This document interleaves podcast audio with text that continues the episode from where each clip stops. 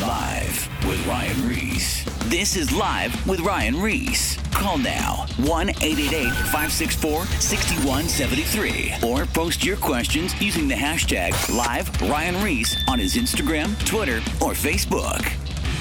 Well, I got one of my good friends in studio tonight, Remi Adeleke. I had him, shoot, I think I had him on the show. It was months ago. years ago, man. It was months ago, right? two years ago. Wait, what? Yeah, it was like two years ago, man, because it was right before Transformers came out, man. I cannot, dude. That shows I'm getting old. yeah.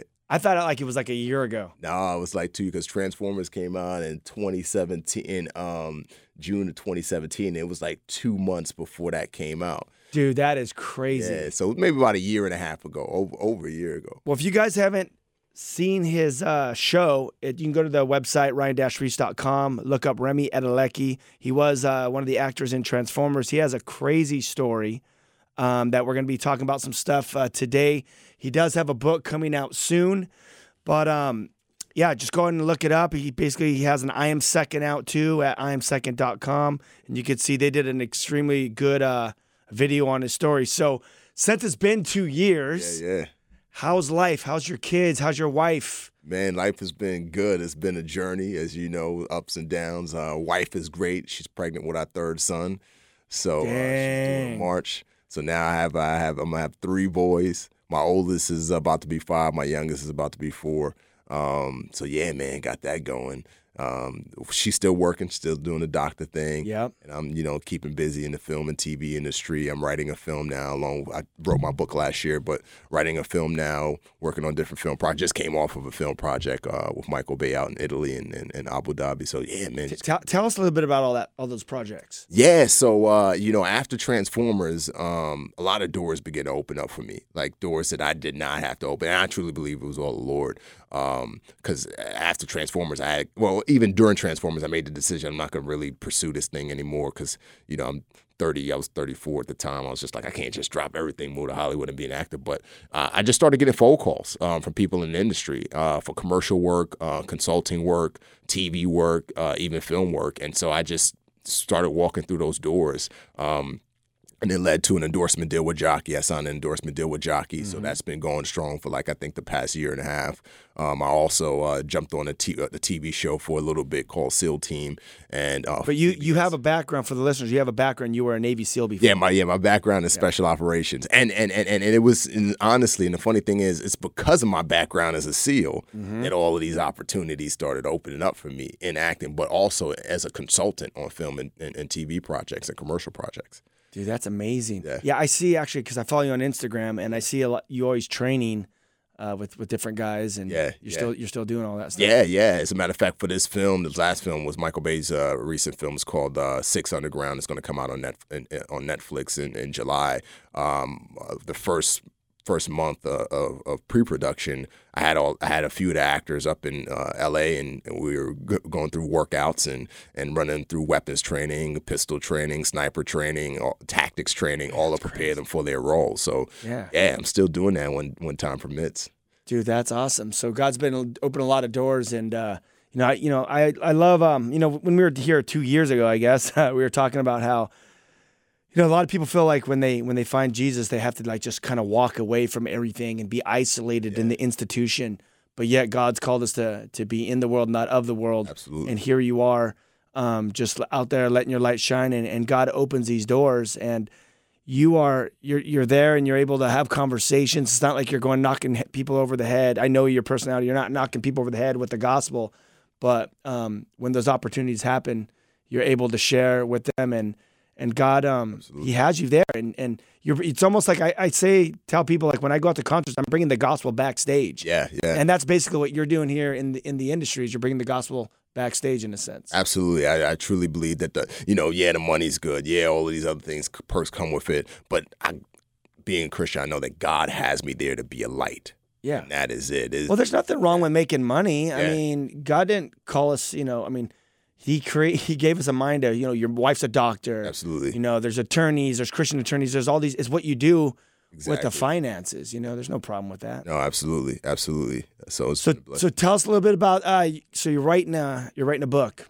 Yeah, well, I wrote my book. I wrote my book last year. So my so go, for everybody who's interested, go to transformstory.com. Um, that's the website. Um, and the title of the book is Transformed. The subtitles are pretty long. It's a, a Navy SEAL's unlikely journey from the throne of Africa to the streets of the Bronx and defying all odds. Uh, about I want to say in July, right after Transformers. Um, again, I was approached for different opportunities, and one of the opportunities I was approached with was with a book deal. Um, I was I've been friends with Kathie Lee Gifford for for man about three four years now, and she's been a tremendous blessing in my life. And I've been friends with her family, her son uh, specifically, Cody Gifford, who who's an awesome guy. And uh, I went on the Today Show for Transformers, and afterwards she pulled me aside and she said, "Remi, you need to write a book." And I was like, "Nah, I'm not gonna write a book, like you know, because there's a whole stigma attached to SEALs who write books." Oh, is that? yeah, you know, it's it's, it's been a it's been like it's almost like the Im- impardable sin for a SEAL to write a book. You know, after some some of the things that's come out in the past, and, and so I I didn't want to write a book for those reasons. And then she just said, Remi, but your story is inspirational. I mean, came from a rich family in, in, in Africa. Family became poor, moved to the Bronx, did the things you did, selling drugs, doing all of these things, and, and then you became a SEAL, and now you're doing like that's an inspirational story, and God's fingerprint is all over your story. And even the way God revealed himself to you when you were just out in the field after you were caught up in all this crazy lifestyle. You're, you're in the middle of, t- tell the listeners, like, what happened in that God encounter. Yeah, I was uh, I was in Kodiak, Alaska, uh, for cold weather survival training, cold weather SEAL survival And training, you're a brother from Africa. And I yeah I was born in Africa. So the cold ain't the cold is my kryptonite, man. I'm gonna be real with you. Uh, but yeah, I was out there and uh, and you know I was I, I had fluctuated between atheism and agnosticism.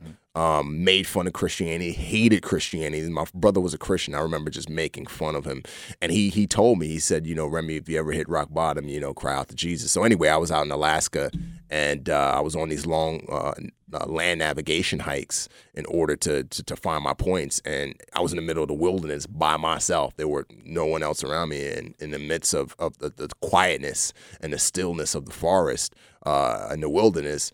God began to, you know, reveal himself to me. And, and what he did was he, it was as though he was holding up a mirror and showing me, you know, what I had become. Because at this point in my life, I was reckless. I mean, I was a womanizer. I was I was just a wild, crazy. I was a barbarian. I mean, that's the easy way to describe it. totally. And I was far from God, way far from God.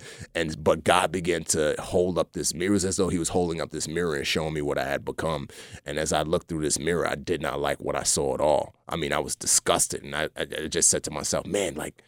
Who are you? Like, who is this person? Like, what have you been doing all of these years? It was almost as though I, you know, I didn't live in my body, and and I made the decision that I'm going to change myself. I'm going to turn my life around. I'm going to fix myself. And uh, while I was in Alaska, I tried to fix myself. I tried meditation. I tried other new age practices. I tried all of these different things and nothing worked. And then I remember my brother telling me, you know, try Jesus, cry out to Jesus, pray to Jesus. So in my despair, I just started crying out to Jesus. And um, You're in Yeah. the you're in the middle of Alaska. No one's around. no one's around. I mean, when I would go back to, to base camp, there were people around, but But when you're out on patrol or But whatever, when- you're, yeah, you're by yourself. But when I'm out, yeah, navigating, yeah, it's nothing but Yeah. bush and bears. The Kodiak bear is the Yeah. largest bear on the face of the planet. But and and yeah, you know, I just started crying out to Jesus, and uh, man, like miraculous, crazy things began to happen. Um, I began to just see God move. I began like it was specific things that God would show me through numbers and and scripture to reveal to me that He was with me. And um, and yeah, man, and, and and that's what really kind of led me into a relationship with Christ. When I got back from Alaska, I went to church and uh, completely surrendered my life to Christ. And then from there, it's been a journey. And, and that whole story uh, is, is a part of my book. Um, as I was sharing with you Yeah. before we jumped on the air, you know, the way I tried to write my book, I tried to write it in a very raw and authentic way. Right. Uh, so my my Christian testimony Mm-hmm. uh, is, is, is shared in my book, but it's not really shared until, until you know uh, towards the end of the book. Pers- personally, I'm a fan of of seeing that kind of stuff because, like, when Head, uh, the guitar player from Korn, when he wrote his book, Yeah, he was very raw in his book. And Yeah. when I first gave my life to God, that was the first book. Literally, literally the next day, I went to the Christian bookstore and I bought a Bible. And I saw this dude on the front cover of this magazine. I was like, I didn't grow up listening to Korn, but he looked like all my friends. He was covered in tattoos, long hair, sketchy looking guy. yeah, And when I read it, it was so raw that literally it didn't wasn't raw at the time to me. That was just my language. Yeah, yeah, yeah. So when I was reading it, I was literally going, whoa, dude, this I feel like this dude's like me talking. Exactly. Like I just related to it. So yes, I think it's crucial and important for that person that you're trying to reach. No, absolutely. I think there's enough Christian clean cut, and there's nothing wrong with it, but you know, clean cut Christian books out there. Um, that, But your book shows the transition. Though. yeah, yeah, my book clearly does show the transition, Mm. but uh, but I kind of wanted to stray away from that clean cut, Yeah. you know, because again, you know.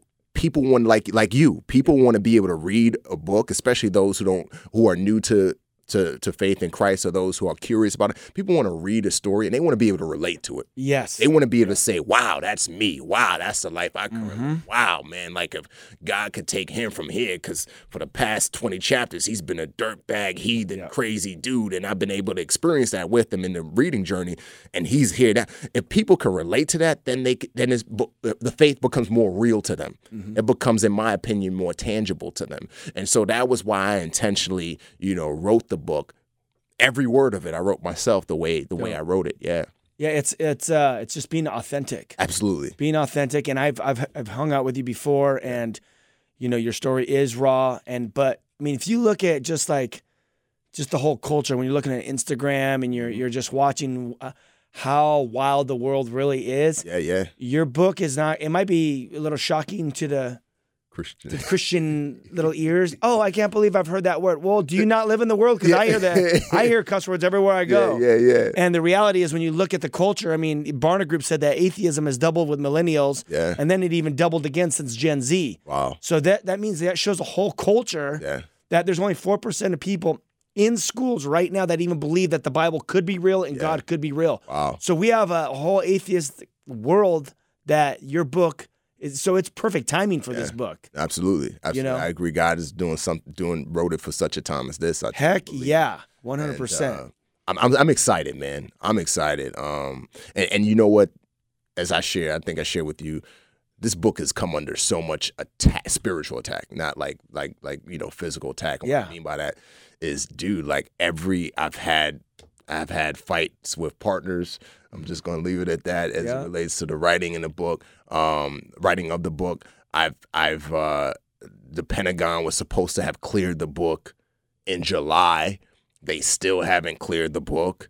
Um, I've had all kinds of things happen around it where when you look at it from a spiritual standpoint, it's because the enemy does not want this book to come out. Have you ever, when you were writing this stuff, was there any words that were ever messed up and said the wrong thing? Did that ever happen in, in print? That happened with a couple books, with Frank Sontag's book Oh, oh wow, wow, wow. and my parents' book on doctrines. Yeah. When they wrote it, there was some text that was co- totally contradict Oh wow. what what. Yeah, Now, I hope that doesn't happen. They Yeah. can't. The publisher can't even print my book yet because the Pentagon hasn't cleared it. But if that, but if that does happen, I'm. but I'm just saying this is all part of the spiritual warfare. Frank Sontag Yeah. goes, "Hey, Satan's in technology, so No, be careful is, on those man. on the emails." He is. So so yeah, so there's been a lot of attack because it is going to have high impact, and that's when you know it's going to be to be good. Uh, where can people order it again? Because Uh, they can pre-order it now, right? Yeah, you can pre-order it right now. Uh, uh, you know, and, uh, that's why one of the reasons why I want to, you know, come here just to drive people to pre-order because you know, you know, as you as if people don't know outside, Yeah. um, the way the book world works is the the larger your pre-order, Yep. Uh, run, Yep. the larger your print run, the larger your print run, the, the larger the books, you know, the book spreads out there. And so I've been kind of trying to drive people to pre-order because this is a book that needs to spread.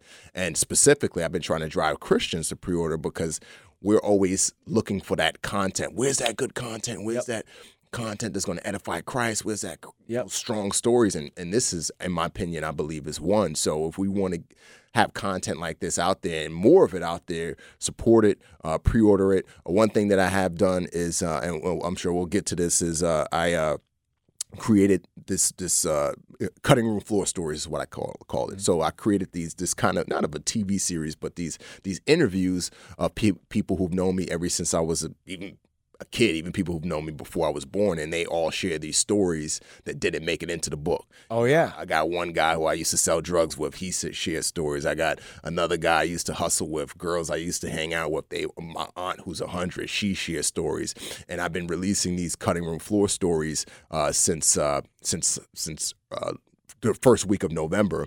And for those who pre-order the book, there are there's like 20 what is it 18 videos 18 stories that are only being released to those who pre-order Uh, but there is there are other videos that are being released to the general public. But if you pre-order, you get access to these 18 stories that the general public won't have access to. Dude, that is dope. Well, I'm gonna tell you right now, I every time my friend drops a book, I book, I get like a case of them. Yeah, yeah, I have like Lacey's, I have Heads, different Yeah. people that that get books out, and I'm gonna get a box of your books because as I meet people, there's people that I'm like, yeah, this dude's this dude's too raw. Like I can't get him anything out of the bookstore, but I could send him this book. Yeah, yeah. You know what I mean? Uh, for sure. So I'm I'm stoked to order that. Um, yeah, let's let's talk about some of these stories. Yeah, yeah. So, uh, man, I, can- I'll talk about the ones that I've released so far. So, uh, the first, the first uh, interview I released was uh, a, a buddy of mine named Charles, and and wow, like we go way back. We've been on each other since we were like six and seven years old, and uh, uh, you know, we played basketball together, and and and and we started a record company. That was like where our relationship kind of ended, right before I not ended, but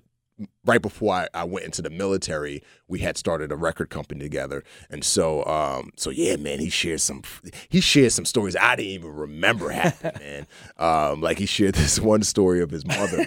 Uh, you know, agreeing to take me to, to to a basketball camp and how you know I would play basketball and and and, just all of these funny things. But so, so that's one guy, and then you know I have a guy who I was in BUD/S with SEAL training with, and he has a slew of some funny stories. He tells us one that's been released already of of of, of this knife inspection that we had while we in SEAL training, and uh, uh, that it was a surprise inspection. It was early in the morning, like five in the morning. The BUD/S instructors they bring us all out on the beach and they tell us to pull out our knives, and uh, and I sharpen my knife all the time, but he didn't. and it was like literally it was like 55 degrees outside. It was freezing, and every person that failed the knife inspection was put into the ocean. They they had to lay down in this freezing co- in the ocean, uh, and get surf tortured. And so, And how, uh, how long do you sit in the ocean at this man, point? he was out there for like 35 minutes. Just in the and it's like winter. And five yeah, it, it was winter. It was winter. It was So the early water's in the morning. It was something. freezing. And I remember, I, I remember being on the beach, and there were two lines of instructors. There was one instructor who was he was a pretty mellow instructor, Yeah. and there was another instructor who was like the meanest instructor Yeah. SEAL training at the time. And uh, my buddy, you know, he was like, "Man, I'm gonna go to the easy instructor," and I was like, "You know what? If I'm gonna get put in that cold water, it's gonna be the hard instructor that's gonna put me in that cold water because I believe that I, I sharpen my knife right." So anyway, I go, I get my knife inspected, I pass. He goes, he gets his knife inspected, he failed. And all of the guys, as I said, who were failing was immediately getting sent to the surf zone. So he's in there freezing. I it was so cold that I remember me and a few guys, we ran into the laundromat on the BUD/S compound and we turned on all the dryers in there. No way. Heat up the room because it was that Yeah, cold, yeah, yeah. like just dry. And these fools are sitting in the ocean. And it's in the ocean.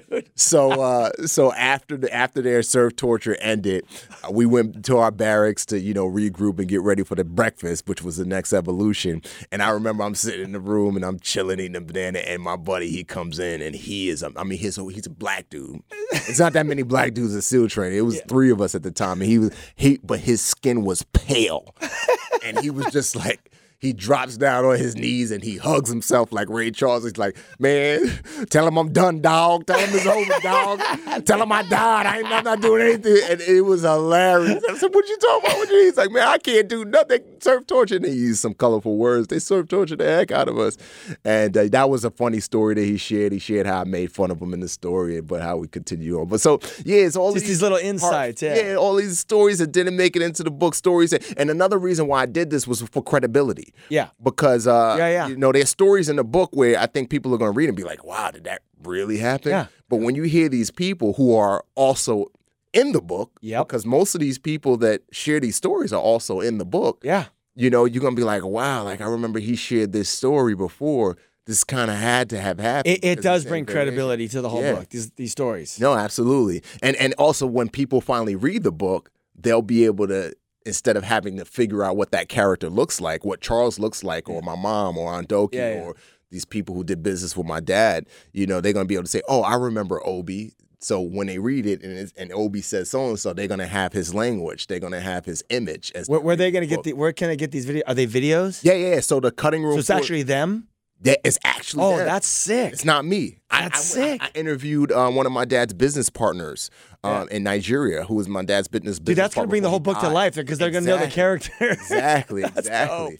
Um, and and I, I- interviewed him in Nigeria, Obi. Um, and he's one of he's one of the guys who've known who knew all about my dad's business dealings, who knew all about how the Nigerian government Mm-hmm. stripped us of everything financially. And so Uh, t- tell the listeners a little bit about your dad and when you were out there. yeah, so my dad, my dad was uh, um, man, he was an amazing man. Um, he he was born in uh, in Nigeria, obviously into a tribal system.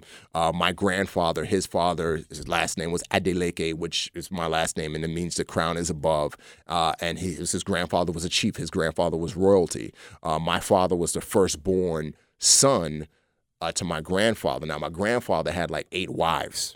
I mean, because in that time in the tribal system and with the type of wealth and stature that my grandfather had, it was normal to have multiple wives. King Solomon vibe. King Solomon vibe, exactly. So my dad was the, and my grandfather had all of these daughters, and then finally, with my grandmother, my grandfather had my dad. Um, uh, my my grandfather died. I think my dad was about eight when my grandfather died, and so my grandmother moved down to the south of Nigeria, and at that time, Christian missionaries had had moved into Nigeria. And so, but they weren't just teaching the Bible, they were teaching, you know, art, science, math, you know, uh, ge- geography, like all of these different it was like school essentially. Yeah. So, my dad he would he was able to memorize things really really quick and the teachers were just astounded they was like wow this guy's a savant um, so my dad ended up long story short it's all in the book my, my dad ends up getting a full ride scholarship to study engineering in london so he gets his master's in engineering he gets his master's in architecture and he gets involved in all of these businesses in london and in the us and then he decides i need to go back to nigeria in order to develop my country How old is he at this point? uh, he had to be about 30, bu- early moved back. 30, eh, early, late 20s, early 30s. Um, and, you know, he ends up building this massive enterprise in Nigeria. Uh, and he amasses just so much wealth. Yeah. Uh, and he ends up developing one of the first man-made islands in the world, which is still exists to this day. It's called the Banana Island, uh, but at the time it was known as the Lagoon Development Project. Wh- Where's that at? Uh, it's in uh, Lagos, Nigeria. Okay. Dude, So yes, crazy. so so that's where a lot of the fight and I and we talk about the fight and we talk a lot about the corruption within Nigeria in the Yeah. book, but that's where a lot of the fight has kind of started and and ended. Uh, and right when the Nigerian government stripped him of his wealth and his land and everything, he died mysteriously. Um, and, and, and, we went from literally rich, traveling the world, nannies, cars, drivers. I mean, you name it, we had it. Uh, you know, we didn't live in a house; we lived on a compound. Yeah. Uh, we, I mean, we had dignitaries who visited our house. We threw party. We lived a lavish life. We went from all of that to poor. To nothing. To and that's like extremely poor there in Africa Nothing. too. Yeah, yeah. And my my mom was American, so my mom she met my dad in, in in the United States, and then when they got married, she moved to Nigeria with my dad. So my mom, she was just like, "There's no way I'm gonna raise my kids here." So that's why she came back, and I grew up in the Bronx. Dang. So all of that is Yep. in the book, you know, and Yep. and, uh, and and and Obi, who's who, who who as I said was one of my dad's business partners. He shares a whole lot of stories. Some I've already kind of released, and you know I didn't answer your question, but if you want to find these videos, if you go to uh, YouTube and, and Transform Book YouTube channel, Mm. all the videos that I've released will be there.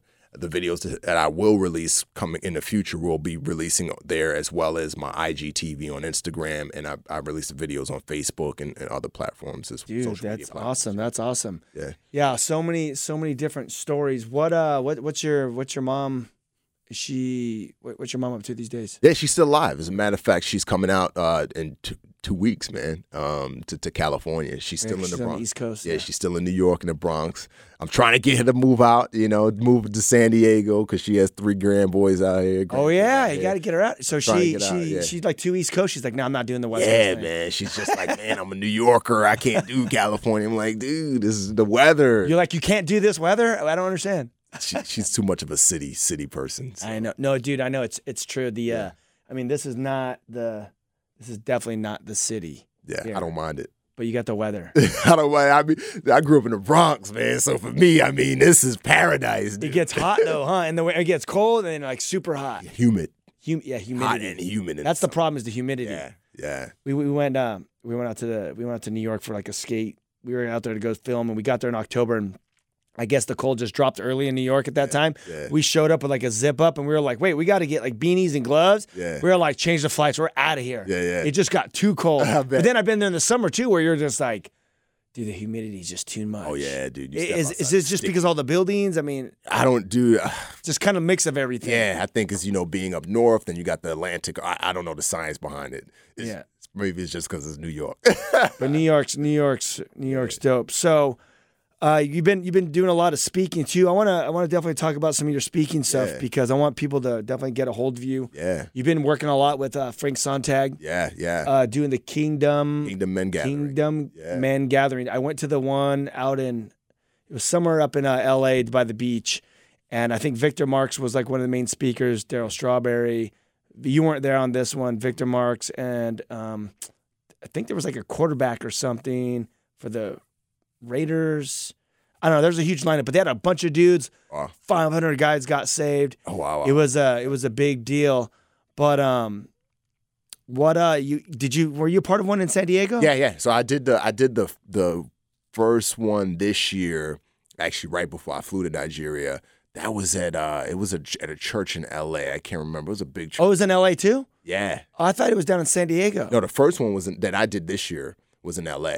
Oh, okay. Uh, and then the second one I think was I can't remember where the second one was because I was out of town during the second one. yeah. And then the third one I just did uh, a few weeks ago actually. Was Dude, that's San dope. Diego, and that was with Pastor Miles and Pastor Sergio. and That's right. Darryl Strawberry. That's the one I'm talking Yeah, about. Yeah, Yeah. yeah, yeah. How- that was cool, man. How's uh? So how, are you? Are you like? What do you? Uh, are you speaking around town in different places? Yeah, yeah. So you know, um, uh, I, I've been blessed with the opportunity to share different churches and, and, and share the gospel, share my testimony, do men's conferences, youth conferences. So I, I travel all, all over the country when time permits. Um, I'm actually going to be out in Denver in February uh, at some prisons because I do prisons as well. Yeah, I got into prison ministry earlier this year, and dude, it changed my heart. I was just like, wow, just the hunger of, of, of the inmates and, and and just they're hungry for the gospel, man. And so yeah, dude, wherever wherever I get invited, that's my second. How, wherever I get so how that door open for the prisons? Um, I spoke at a uh, uh, uh, at a Red Rocks church. Red Rocks Church is a is a big church out in Colorado, and uh, I spoke out there. I want to say, wow, it was earlier this year, Mm-hmm. and uh, they had what, what's the name? Celebrate Recovery. They have a Celebrate. Yep, Recovery celebrate ministry. recovery. Yep. So they, they were having their yearly celebrate recovery um, event, and and I came and I spoke, and and right before I spoke, the pastor said, "Hey Remi, can you uh, can you? This is going to be live streamed to the prison inmates, so can you do say something special for them in the message?" So they got the live stream hooked up for them. Yeah. So I was like, sick. absolutely, absolutely. So I, you know, in my message, I kind of like, I, I kind of rewrote it in a way where I was not just speaking to the audience in front of me, but I was speaking to the inmates as well. Mm. And uh, afterwards, the pastor said, if you ever want to come back and do prison ministry, let me know. Like, I'll have you do it. It's not for everyone I know, but just let me know. And I was just like, yeah, dude, like, I'm down to do prison ministry, dude. And so he he had me out. Um, he had me back like a month later and he had me in, in two of the prisons out there men's prison women's maximum security prison They're separate. They're separate. yeah uh, so yeah separate places and uh wow man wow Well, you know, what? hold that thought, dude, because we're gonna be going to break here in a couple, in like a minute or less, and I want to hear actually more about that because I want to hear what's what's happening inside the prison because you got obviously convicts, you got the murderers, you got you got the whites, the blacks, the Yeah. Mexicans, you got the whole. I want to hear how all that works with the gospel message. So we got Remi Adeleke in studio. Check out uh, plug your plug your website again. transformstory.com You can pre-order his book. Check it out. There's videos. Um, a lot of you guys that know about the movement, we uh, we continue to tour the public school system. Our tour has opened worldwide. We just got back from Australia. We were in uh, San Jose. We're actually going to Colombia, working on some South Africa stuff and different parts of the United States. Contact us at the info at the whosoevers.com. Email us. We'd love to come out there. We give the gospel. The kids are hungry for it, man. I'm telling you, we are living in the times where uh, there's just More so live much stuff with out Ryan Ries coming up. Is everything all right? Call now 1 888 564 6173 or post your questions using the hashtag live Ryan Ries on his Instagram, Twitter, or Facebook. Uh, I think I speak for the entire administration when I say whoop-de-doo. Now, back to live with Ryan Ries. Don't say we didn't warn you. All right, we are back with Remi Adeleke. You guys know him from the Transformer movie. He has a book coming out. Many sick stories. So, um, yeah, so basically, right before the break, Remi, we were Yeah. talking about how you went out to a church, spoke in Colorado at the uh, Red Rock Church. Yeah. I've heard of that church. Yeah, yeah. I went. I just was in Colorado, and they were telling me about It's awesome. this church. It's like a big church out there. Yeah, it's been they got a, I think like four or five campuses throughout the throughout the state of California. They have a campus in Brussels, and then the prison is actually one of their official campuses. So they Dude, partner with, uh, yeah. So they they so every Sunday they do service at the prisons. So they have the volunteers come in, Mm-hmm. and uh, you know, and then they s- stream the previous Sunday service. Oh, yeah. They partner with a ministry called God Behind Bars. Have you ever heard of God Behind Bars? Uh, no, I haven't. But I don't know much about prison ministry. Okay, yeah. So they partner with them, and and uh, yeah, it's, it's it's crazy, man. It's because you go in and you're you're locked in. Yeah. You know what I'm saying? That's Yeah. the first thing. That's the first thing that comes to mind is you go in and you are in there, and you and, I, and me as a seal, I'm always looking for a way to escape. Yeah. And yeah. there's no way to escape. Isn't that crazy? yeah. And uh, I remember I walked into the women's prison. And, well, no, when I walked into the men's prison, um, we went into this, w- walked into this. Um, It's a war. They're different wards, gym. right? Yeah, well, it was wars, but we it was this gym, this open bay gym where where the prisoners are allowed to congregate Okay. and have church and all this stuff. Right. And you walk in there, and it's like one guard, One guard with all one them. guard with like oh, shit. yeah, with like That's it was like sketchy. it was like 60, 70 dudes at the service. So you know what I mean? You Hey, but- is it is all mixed like all the all the races mixed. together? Everybody is Spanish, white. Are they black. segregated in church or Oh, are they oh, they're they, mixed? sit wherever they want to sit. So I mean, so you'll get some guys who sit with their groups, but Yeah. for the most part, like like the men's service, a lot of the guys that were there were were guys who come to every service for the Yeah. most part, for the most part. But then there were guys who came because they were like, "Man, I heard a Navy SEAL was coming to speak," Gotcha. and and and and and so they came. Um, but but it's powerful because one, like I said, they don't do anything for the most part all day long. So to have somebody come out Yeah. and share the gospel Yeah. means a lot to them. So they're extremely grateful. Dope. Um, they're attentive. Mm-hmm. Um, they they they're not afraid to say, "Hey, I need prayer for this." They're not afraid to speak up on, on on issues. I remember at the end of the service, I said, "Hey," at the men's service, I said, "Hey, any questions?" And they have questions, you know, about not, "Hey, how's things going on in the outside world?" Hey, this scripture says this. What should Yeah. I do here? This and that. Yeah. And um, another interesting thing I found, and what really resonated with me was the fact that they had an instant respect for me, not because I was a pastor, but because I was a SEAL. Yes. Uh, I Yes. remember one guy, he was in there for like double murder, you know, tattooed up and all of this. And, and uh, he came up to me, he walked up on me, and I'm like, "Mm, what's up, man? you know? and uh, he said, he said, man, he said, you know, you're like us. You're like us. And I was like, what are you talking about? He's like, man, you, you, you're a hard dude like us. And that's why, you know, I don't have a problem listening to what you have to say about Jesus and uh, and that kind of triggered something in my mind, and I was like, I need to do Relatable. more. Yeah, it's Relatable. just that relatable aspect. Um, so yeah, it's it's it's amazing. And then the women, the women's prison is the women's prisons. Believe it or not, was wilder than the men's prison. Because the, the men's prison I went to was a was a high level prison, but the women's prison I went to was a level five maximum security prison Murder. murder, a lot of murders in there, a lot of you know, you know, story, a lot of bad crimes. Um, but you go in there and you you sit with and mothers. I'm talking about a lot of mothers in there, and and and they're open and they're soft and and and it was like I forgot about That you're in prison. that they were in prison Yeah. for things that they had done, Mhm. um, but also very gracious, very open, and all of them were just like, "We want, please tell the outside world, we want more people to come. We want more people to come from the outside to share the gospel with us. We want more people to come from the outside and teach us. We need this." And and God behind bars in a lot of these prison ministries, they'll they'll bring in speakers. They just don't have the funding.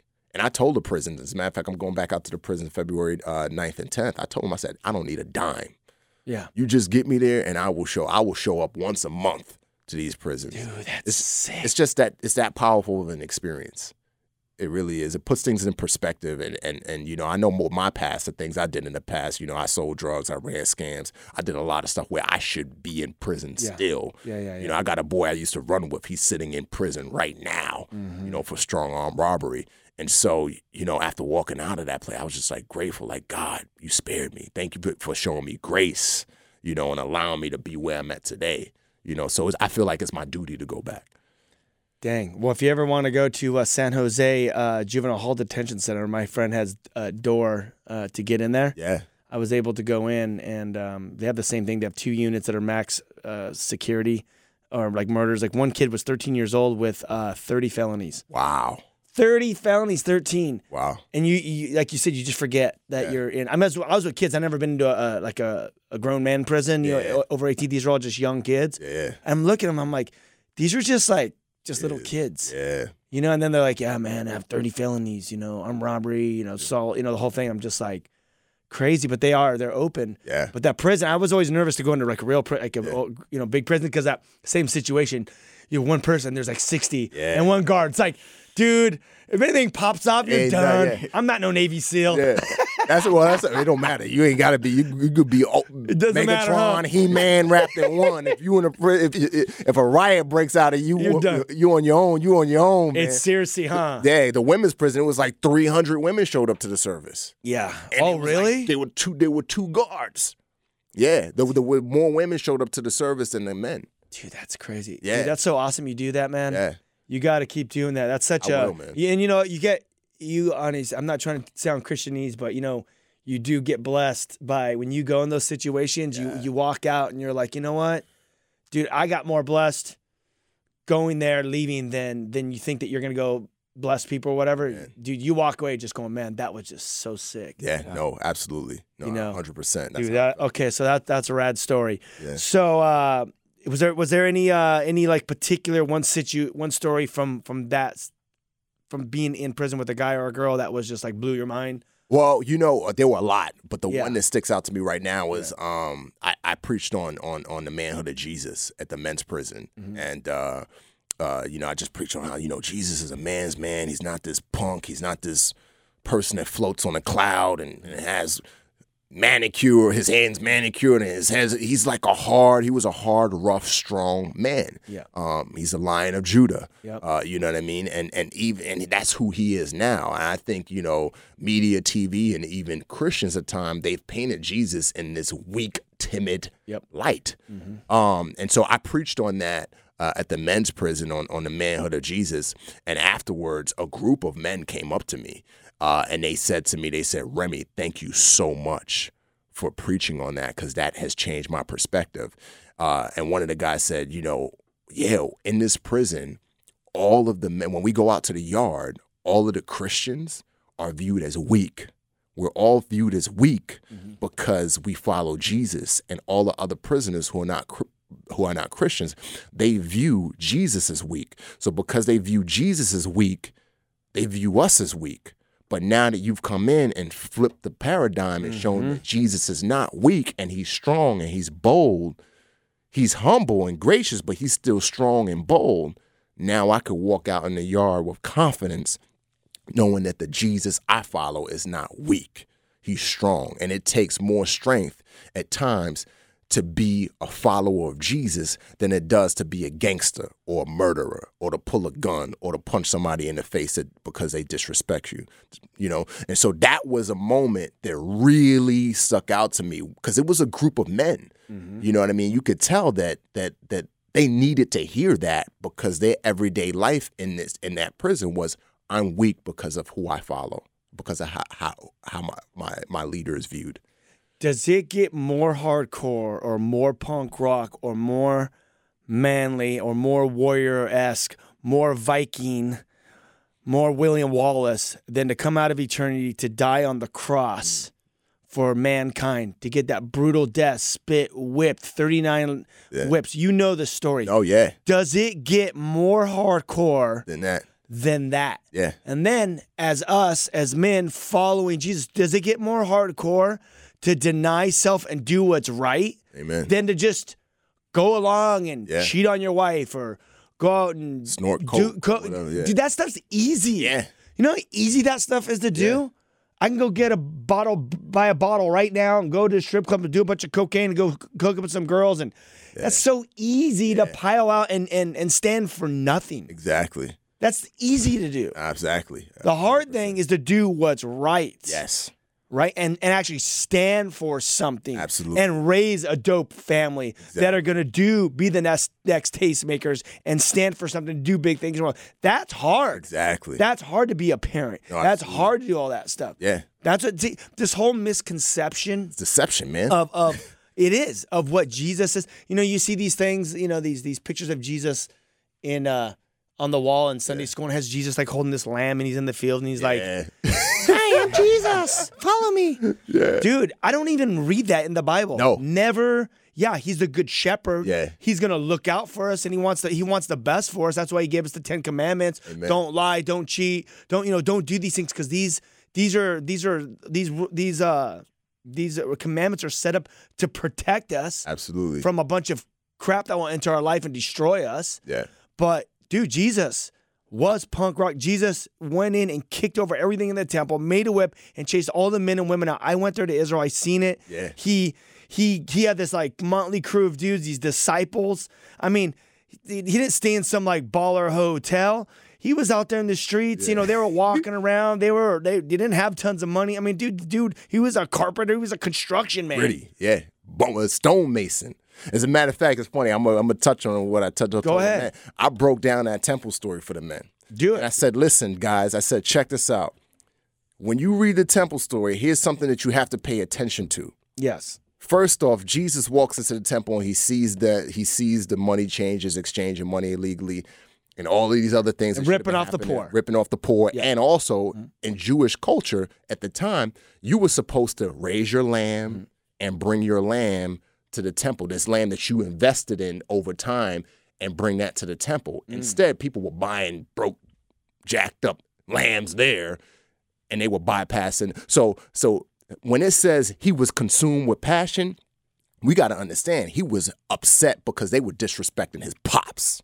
They were disrespecting daddy. So when you look at the scripture and it says clearly, it says Jesus makes a whip and he chases all the men and animals out of the temple. Got to pay close attention. The disciples didn't help him. Mm-hmm. Mary Magdalene didn't help him. Wild man Peter didn't help him. Jesus by himself chased more than 30 men and animals out of a temple. You got to look at that. That takes Debo strength. That takes boldness. That's a real man. One man chasing more than 30 people, that ain't no weak, timid, corny person. Even the cross, and I broke down with the men about the cross. I said, let's look at the cross, man. Before Jesus went to the cross, he wasn't fresh. What do I mean by that? He was dehydrated, sleep deprived. His body was in rib had, was in ribbons. He had been beaten like a rag doll. Most historians will tell you that most people who went through a Roman beating, the beating was so bad that they didn't they didn't even survive the Roman beating. Mm-hmm. So Jesus was beaten, and, and the type of beating he got, most people didn't even survive that beating. And then historians tell us that after the beating, he carried the cross a quarter of a mile. He walked a quarter of a mile. Part of it he carried the cross by himself. Part of it was uphill. Mm-hmm. Now that takes strength. That takes physical strength. If I mean, cuts everywhere, sweat from his head stinging his open wounds, wounds every buttocks out, everything exposed. No sleep the night before. No sleep. Yeah. But he's still walking Yep. with this cross a quarter of a mile. Now, not only does that take physical strength, but that also takes mental strength. Why does that take mental strength? Because at any point, Jesus could have pushed the stop button. Think about it. Because when Jesus was in the Garden of Gethsemane and Peter pulled out the sword to go cut off uh, the, and cut off the dude's ear, Jesus picked up the dude's ear, put it back on his head, and Jesus said, Peter, in so many words, check this out. I appreciate you trying to help me out, but check this out. At any moment, I could call down a legion of angels. Right? At any point, and we got to remember in the book of, uh, uh, of of Chronicles, when David sinned against God, and numbered Israel, God sent one angel, and that one angel killed 70,000 people in three days. And here Jesus said, Peter, at any point, I could push the stop button and call down legions of angels. But Jesus didn't do that. He pushed through mentally, physically, spiritually. And that's a real man. That's a strong man, not just in the physical, but in the mental by not pushing that button and in the spiritual. And that's the leader I follow. And that's what I told the men. That's the leader you follow. He ain't weak. He ain't corny. He ain't timid. He's not. Mm. And I think that's the that's definitely a deception of, of this world. And I believe that as as as I talk to a lot of these kids as well in the schools, as I paint this picture of that Jesus was radical. Yeah. He's not he's not this timid little weak thing. Yeah. That's what they're identifying. When I say Jesus Christ is punk rock in school, you see them all like, What? Yeah. And then you explain what he did, and they're like, dude, I'm in. Yeah, yeah. We thought it was just this little weak thing. And then also what happened in the temple too, that was ran by the Romans. You have that Roman guards there. Yeah, yeah. Jesus is chasing out all these men and animals, and the Roman guards are there. Yep. So the disciples are like, dude, this dude said, follow me. Like, he's wilding out right now. Like, Yeah, yeah, what the heck is happening right now? This was radical. Radical. Yeah. Jesus was radical. Exactly. And that's the Jesus that I follow. Amen. That is radical and ready, ready to tear it up in Jesus' name and, and change the world. Amen. And that's how we have to be. And that's what I love about you is you got the heart of, of Jesus, man, and, and you're doing it. And this is the world, the world that we live in. They need to hear your story. Absolutely. They need to hear that that Jesus isn't timid. He's a man's man. He wants to he wants to do what's right and he wants to walk with us. He knows when we're going through these man problems. He's he was there. Mm-hmm. Exactly. He shares that pain. He went to the cross. He knows. So he knows when we're in those weak. He he struggled with all those things. He same faced things. every temptation. He faced them all. Hebrews, every temptation that we face. He didn't bow down, but he he faced them, and uh, he knows what's what's best. So I know we have like a few minutes left. I don't know. We might have like ten minutes left or something. But you also have Brad yeah, yeah. in studio.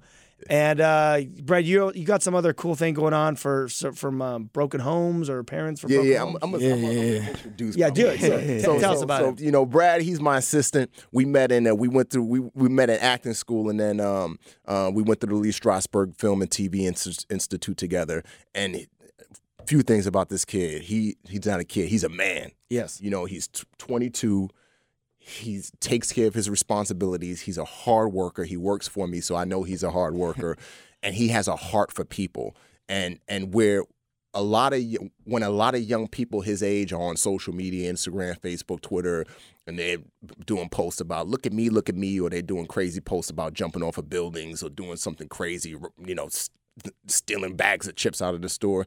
He's out here and he created this organization. I'm gonna let him talk more about where he is meeting the needs of single parents. It's called Single Hope Foundation. And um, man, without further to do, I just wanted to you know introduce him because I'm proud of him and his organization is doing some awesome things. So I'll let him talk more about it. Yeah, man. Thank you. Yeah, so it's, it's called Single Hope Foundation. We're out on all different social media platforms.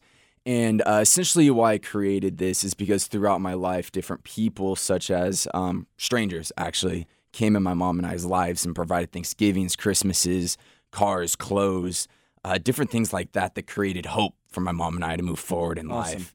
Um, and so, a little background on my mom: she was the largest supplier of crystal meth in San Diego, and so we grew up in uh, some hard times. I got to, yeah, yeah, and I got to watch, you know, different people come in and not only change my mom's life, but just really show what kind of path that I wanted to go on. So, uh, what Single Hope is is we're going in these single parent family homes and uh, we're capturing their story right then and there, and in the midst of that, meeting a need. Um, there's just we're on our just actually hit our tenth family.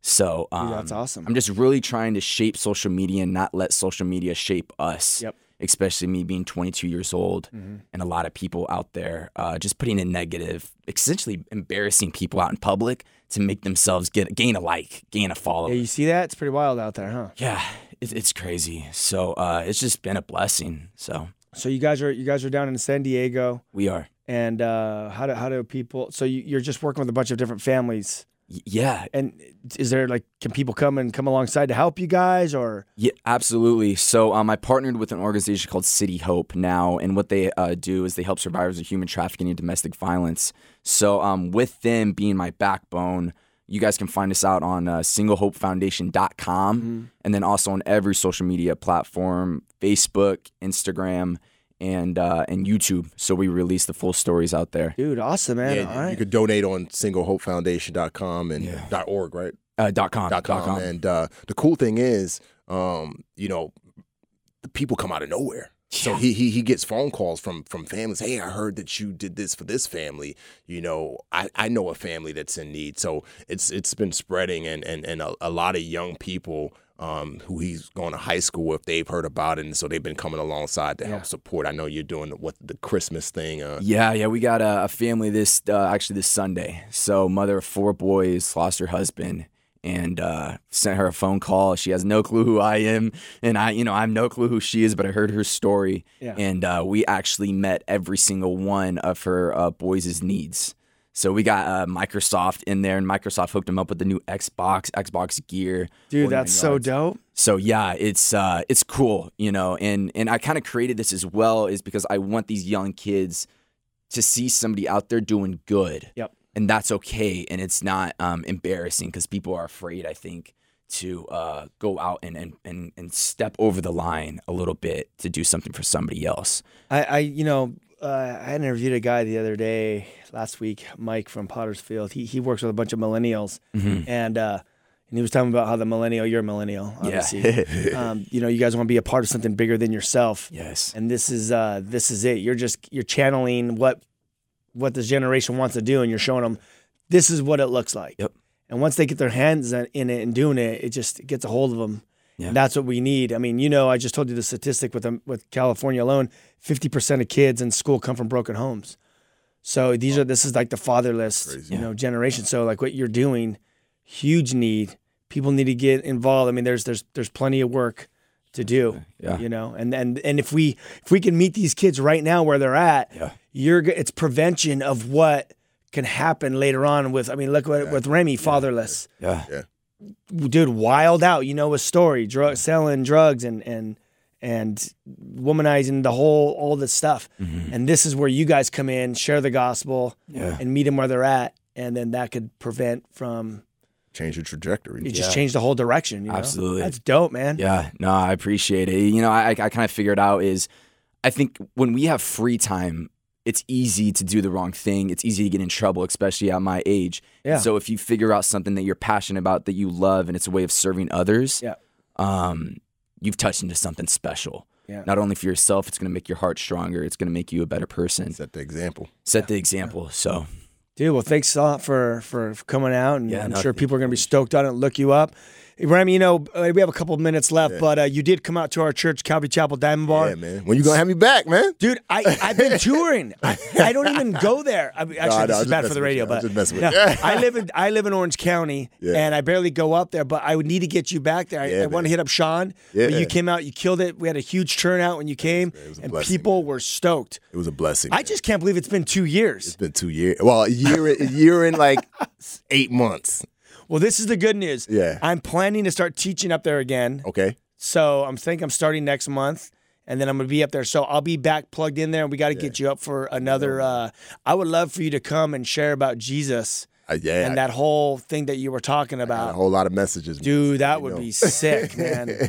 so, um, yeah, fi- people could find you on Instagram, Remi Yeah, yeah, Adeleke, yeah. So Remi Adeleke on uh, Instagram, Facebook, Twitter, LinkedIn. and your book. Your my book. book, transformstory.com. Again, go to transformstory.com with tons of information on there. You can pre order now and, and uh, get access to exclusive videos if you pre order. If you want to get a little taste of his story, you can go to imsecond.com and check that out too. Um, they did an excellent film on his story. And again, this book, I'm going to tell you right now, I know his story. Uh, this book is going to be for that that person that you're like, man, this dude, I keep inviting him to church or this girl, they won't go. Absolutely. Uh, they, they're just not really feeling the whole Christian thing.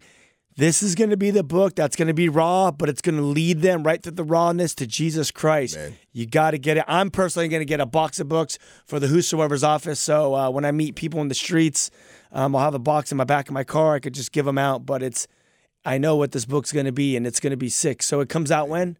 Uh, right now, April 15th. So, the, the, the the date was January 22nd Yeah. for all those who l- are listening and already pre ordered, but we had to move the date to April 15th because of the, the Pentagon. All right. Well, get get your book ordered uh, and follow the whosoevers.com. Get us out to your guys' local middle schools, high schools. We've been hitting colleges, and I got to share at Boulder University in Colorado. It's the second most liberal city in the United States. Hmm. And God opened the door, and a grip of those students got saved. So the power of the gospel, it's the power of the gospel unto salvation. It's potent. It's the work of the Holy Spirit. We have to go out and preach the gospel. We have to get the word out. We literally have to get it out of our mouth, and it has the power to save. So we have all been called to the Great Commission. So go live it out in your local communities with your friends, family, and let them know that Jesus Christ loves them. Amen. Remi, Yes, sir. thank you for being on the show, Thank man. you, brother Ryan. Appreciate you, man. Thanks for having me on, man. All right, man. Love you. Thank you too for being yeah. on. Yeah, thank you. All right, we'll talk to you guys next Saturday night. Peace.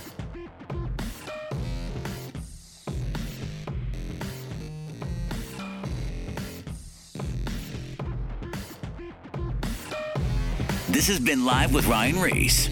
To connect or find out more about Ryan, click on ryan-reese.com. Check us out next Saturday at 9 p.m. for Live with Ryan Ries.